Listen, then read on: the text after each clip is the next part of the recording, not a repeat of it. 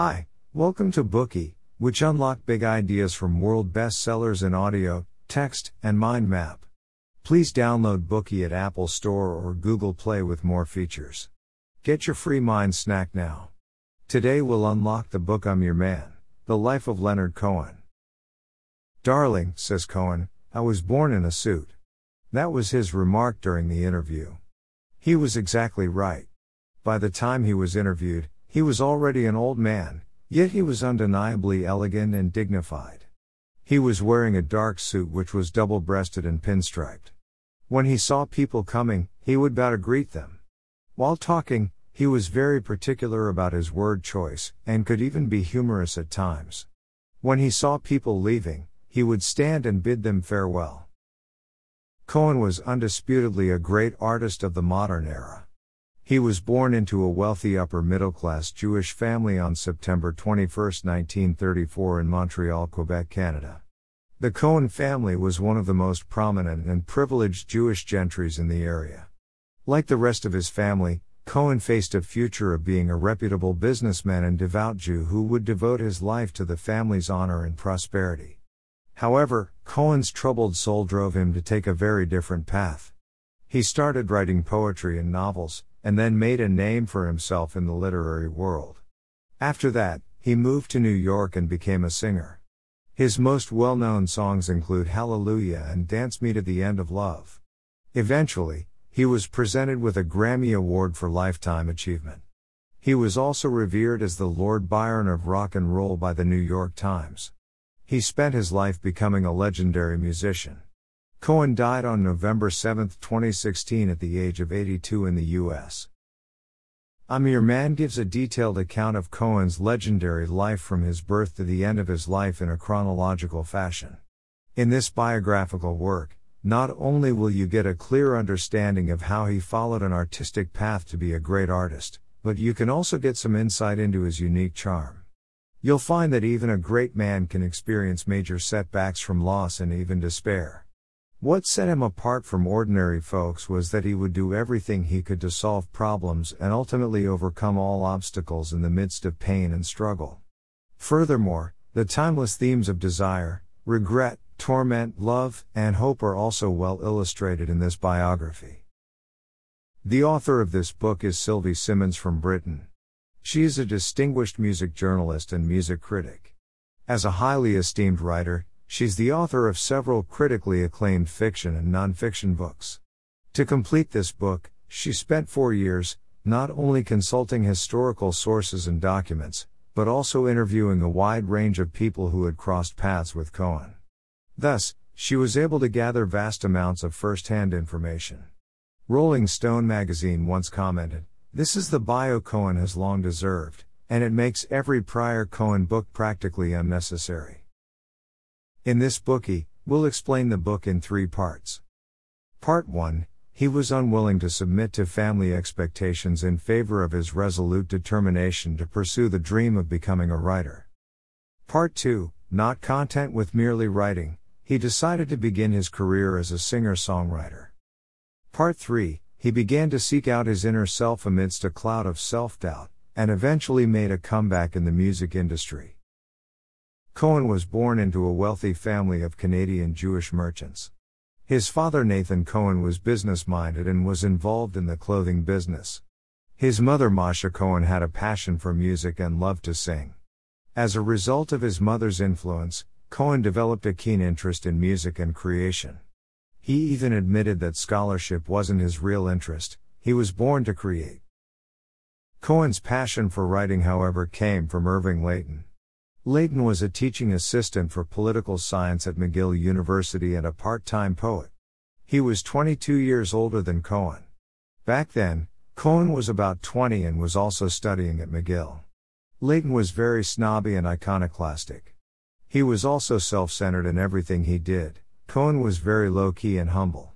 Layton had unkempt hair and often wore disheveled clothes. Cohen was always neatly dressed. Layton was born in a small town. Cohen was born in a Jewish community. The two men who would seemingly never crossed paths were strikingly similar. They were both very sincere, well spoken, and satirical. More importantly, They were both dissatisfied with the aristocracy. By engaging with the musical beauty of words, they hoped to change the world with poetry. Ever since they met each other at a party, Layton and Cohen continuously spent time studying the poetry of Wallace Stevens and other poets, attending book readings, and so forth. With Layton's guidance and encouragement, Cohen's creative passion grew. Finally, at a literary competition held at McGill, Cohen won first prize with his poem La Vue. In the same year, his poem For Wilf in His House was published.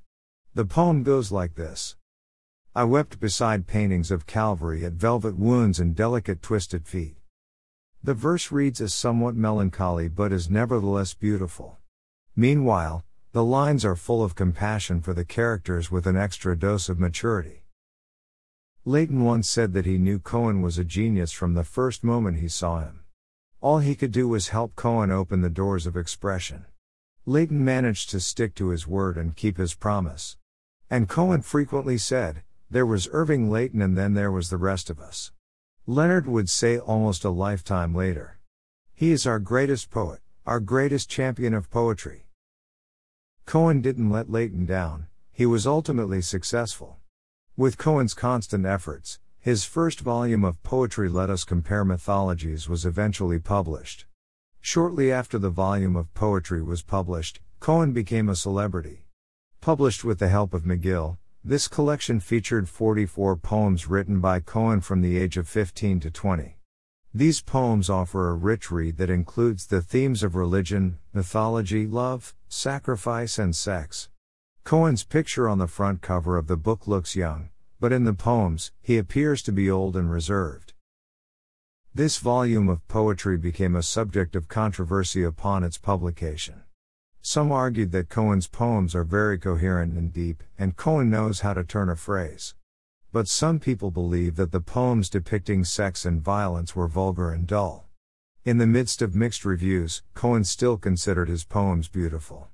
This confidence won him the McGill Literary Award and brought him attention from the Canadian media. At the time, the Canadian Broadcasting Company invited Cohen and five other well known poets in the poetry circle to record a spoken word album. Through publicity, Cohen became one of Canada's best young poets. But he was more ambitious than that, he dreamed big, and he wanted more people to appreciate his work.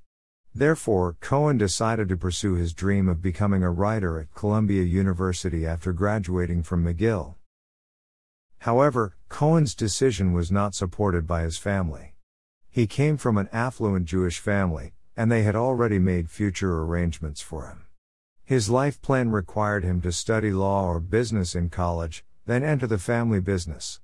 He would work smoothly and live comfortably for the rest of his life. But who would have thought that Cohen was a natural born artist? The early loss of his father made his mother more involved with her child. She worried about Cohen, but never criticized him for anything. Even in a worst case scenario, she would just roll her eyes and get over it. The uncles in the family were friendly too. Although they tried to dissuade Cohen from taking the literary path, they were reluctant to push him too hard. Cohen eventually chose to leave his family and headed to New York to bravely pursue his great dream of becoming a writer. But America was different from Canada, and everything there was unfamiliar to him. Would Cohen's creative path remain free from obstacles? Would his dreams ever be realized? In an effort to reach American writers, Cohen went to great lengths to start a literary magazine, The Phoenix. Still, it wasn't long before it collapsed. He had neither the friends nor the opportunities he needed to realize his dreams. After spending a year in the US, Cohen returned to Canada, but his heart continued to drive him towards his goal. So when he came back, he stayed busy and kept on writing. When he finally finished his novel A Ballet of Lepers, he went to submit it in exultation. However, in the end, none of the publishers liked it, and all of them rejected the manuscript. Even that didn't extinguish the fire that burned in Cohen's heart. On the contrary, he wrote more diligently and vigorously. A musician once remarked that he had seen Cohen writing. Cohen liked to write at a drugstore. When he looked up, he was in a trance, looked like he had taken sleeping pills. His body's shell stayed where it was, but his spirit had gone to a different world. If someone stared at him, Cohen would shoot a look at them as if saying, Don't disturb me. Cohen worked day in day out and anticipated good results. He never expected to receive criticism. What made him even more heartbroken was that this person was none other than his teacher Louis Dudek. According to Dudek, Cohen's work is a ragbag of classical mythology. He also found that some of the concepts in Cohen's work were vague. Failing to get over his disappointment, Cohen left Canada for London. But the novel he wrote in London, The Favorite Game, did not become a critical favorite. Some editors judged it as disgusting, tedious, and a protracted love affair with himself. No publisher was willing to accept it. Once back in Canada, Cohen was invited to recite some of his poems from the Spice Box of Earth. With the first publication of this collection of poems, literary critics were full of praise for his work. Even his former teacher Dudek, who had criticized him before, spoke highly of Cohen. Stephen Scobie stated in the Canadian Encyclopedia that the Spice Box of Earth indeed established Cohen's reputation as a lyric poet. And so, in just three months, this collection of poems was surprisingly sold out. When asked by a TV host if he saw himself as a modern poet, Cohen simply replied, I always describe myself as a writer rather than a poet, and the fact that the lines I write don't come to the end of the page doesn't qualify me as a poet. We've now covered Cohen's journey to becoming a writer. So, how did he make the leap to music and become a singer? Today, we are just sharing limited content. To unlock more key insights of world class bestseller, please download our app. Just search for BOOKEY at Apple Store or Google Play. Get your free mind snack now.